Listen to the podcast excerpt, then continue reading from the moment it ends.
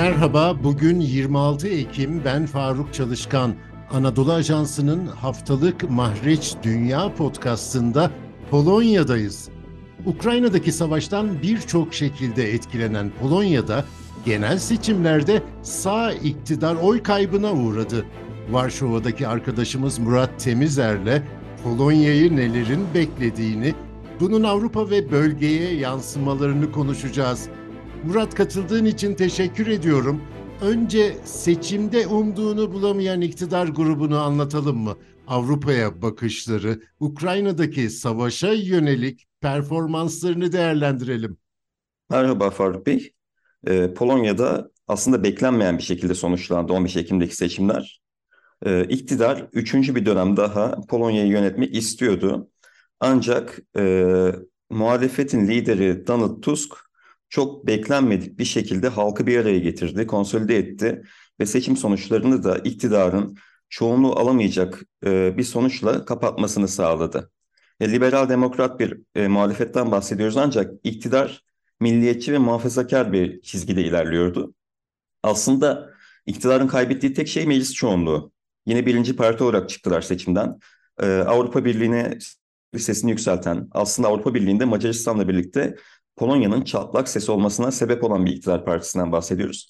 E, kırsal kesim özellikle e, iktidarın attığı adımları destekliyordu. Ama bir yandan da ülkenin maddi kayıpları Avrupa Birliği tarafından ülkedeki adalet yapısı nedeniyle e, kilitlenen fonlardan bahsediyoruz. Bunlar bir türlü ülkeye gelmiyordu. İktidar da bir takım reformlar gerçekleştirdi bu anayasa düzeninde ancak çok da tatmin edici şeyler olmadı bunlar.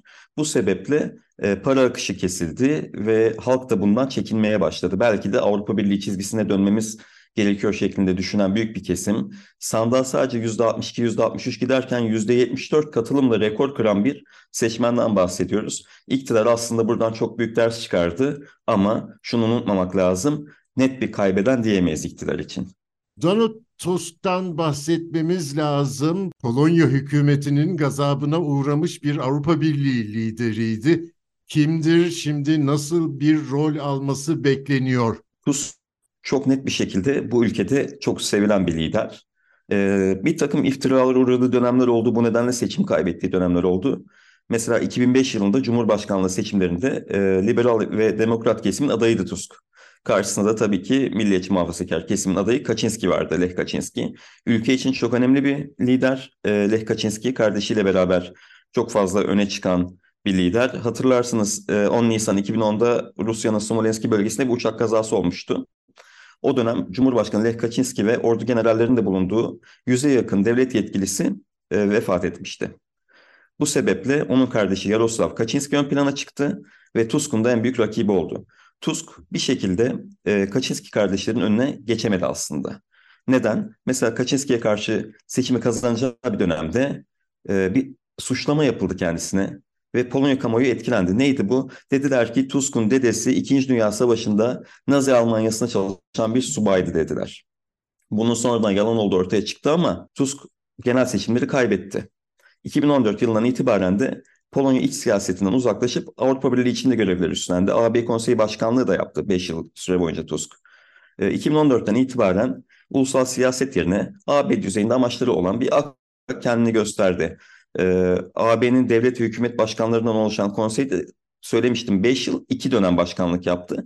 2019'dan itibaren de Avrupa Parlamentosu içindeki merkez sağ parlamenterleri bir araya getiren Avrupa Halk Partisi grubuna başkanlık etti birçok birçok defa hem Polonya'yı hem Macaristan'daki uygulamaları eleştirdi. Hukuk devleti vurgusu yaptı. Söz ve vicdan özgürlüğü vurgusu yaptı ve demokrasinin bunlar olmadan gerçekleşmeyeceğini, mümkün olmayacağını söyledi. Ve aslında AB tarafından da sevilen bir lider Tusk. Peki son dönemde neler yaptı? Bir tanesi yaz aylarında, bir tanesi de Ekim başında olmak üzere Polonyalıları Varşova'da bir araya getirdi. Ee, sivil platform lideriydi kendisi bir siyasi parti, sivil koalisyon oluştu. Ve burada ülkenin önde gelen muhalif liderlerini bir araya getirdi. Ee, ilk yürüyüşe 500 bin üzerinde kişi katıldı. ikinci yürüyüşe 1 milyonun üzerinde e, kişi katıldı. Halka bir umut aşılandı ve halka biz Avrupa Birliği çizgisine geri dönmeliyiz yoksa ülkemiz ilerleyemeyecek mesajı çok net şekilde verildi. Ve e, bu seçimlerde de %30,7 oy aldı e, Tusk'un koalisyonu. İktidar %36'ya yakın oy almıştı. Ama muhalefetin toplam e, sandalye sayısı 460 vekillik parlamentoda 248 oldu. İktidarın e, sandalye sayısı 194'e düştü. Bu da şu anlama geliyor. Muhalefet bir blok oluşturdu ve bu blok e, çok yüksek ihtimalle Polonya'nın bir sonraki hükümetini kuracak. Çünkü hani Polonya'da geleneksel olarak e, seçimlerden birini çıkan partiye hükümet kurma görevi veriliyor. Andrzej Duda Cumhurbaşkanı da Morawiecki, Başbakan, mevcut Başbakan Morawiecki'yi bununla görevlendirebilir. Ancak dün e, bunların muhtemel iktidar ortağı konfederasyon da çok net şekilde biz ne iktidar ne muhalefet hiç kimseyle birleşmeyeceğiz dedi. 18 sandalye kaybı da oradan olunca 230'u geçen bir sayı ulaşamayacak iktidar ve bu noktada biz artık görevin belki bir ay içerisinde, belki bir buçuk ay içerisinde TUSK'a verilmesini bekleyeceğiz.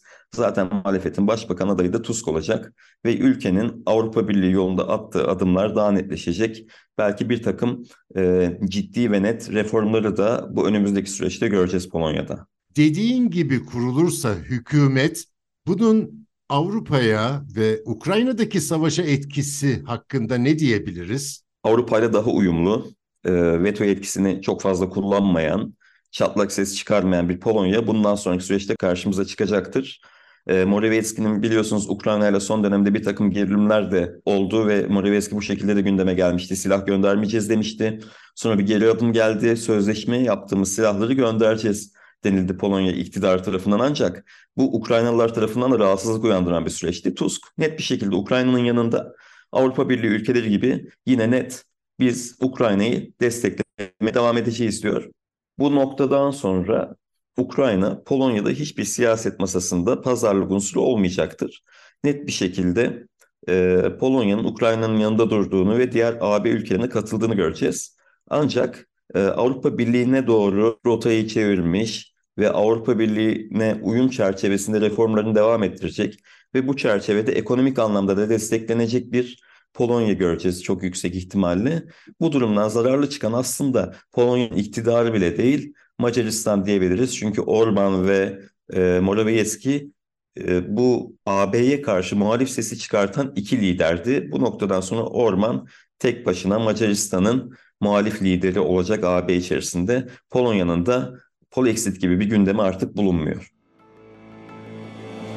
Anadolu Ajansı Varşova muhabiri Murat Temizler'e çok teşekkür ediyorum. Bizi hangi mecrada dinliyorsanız orada abone olmayı lütfen unutmayın. Hoşçakalın.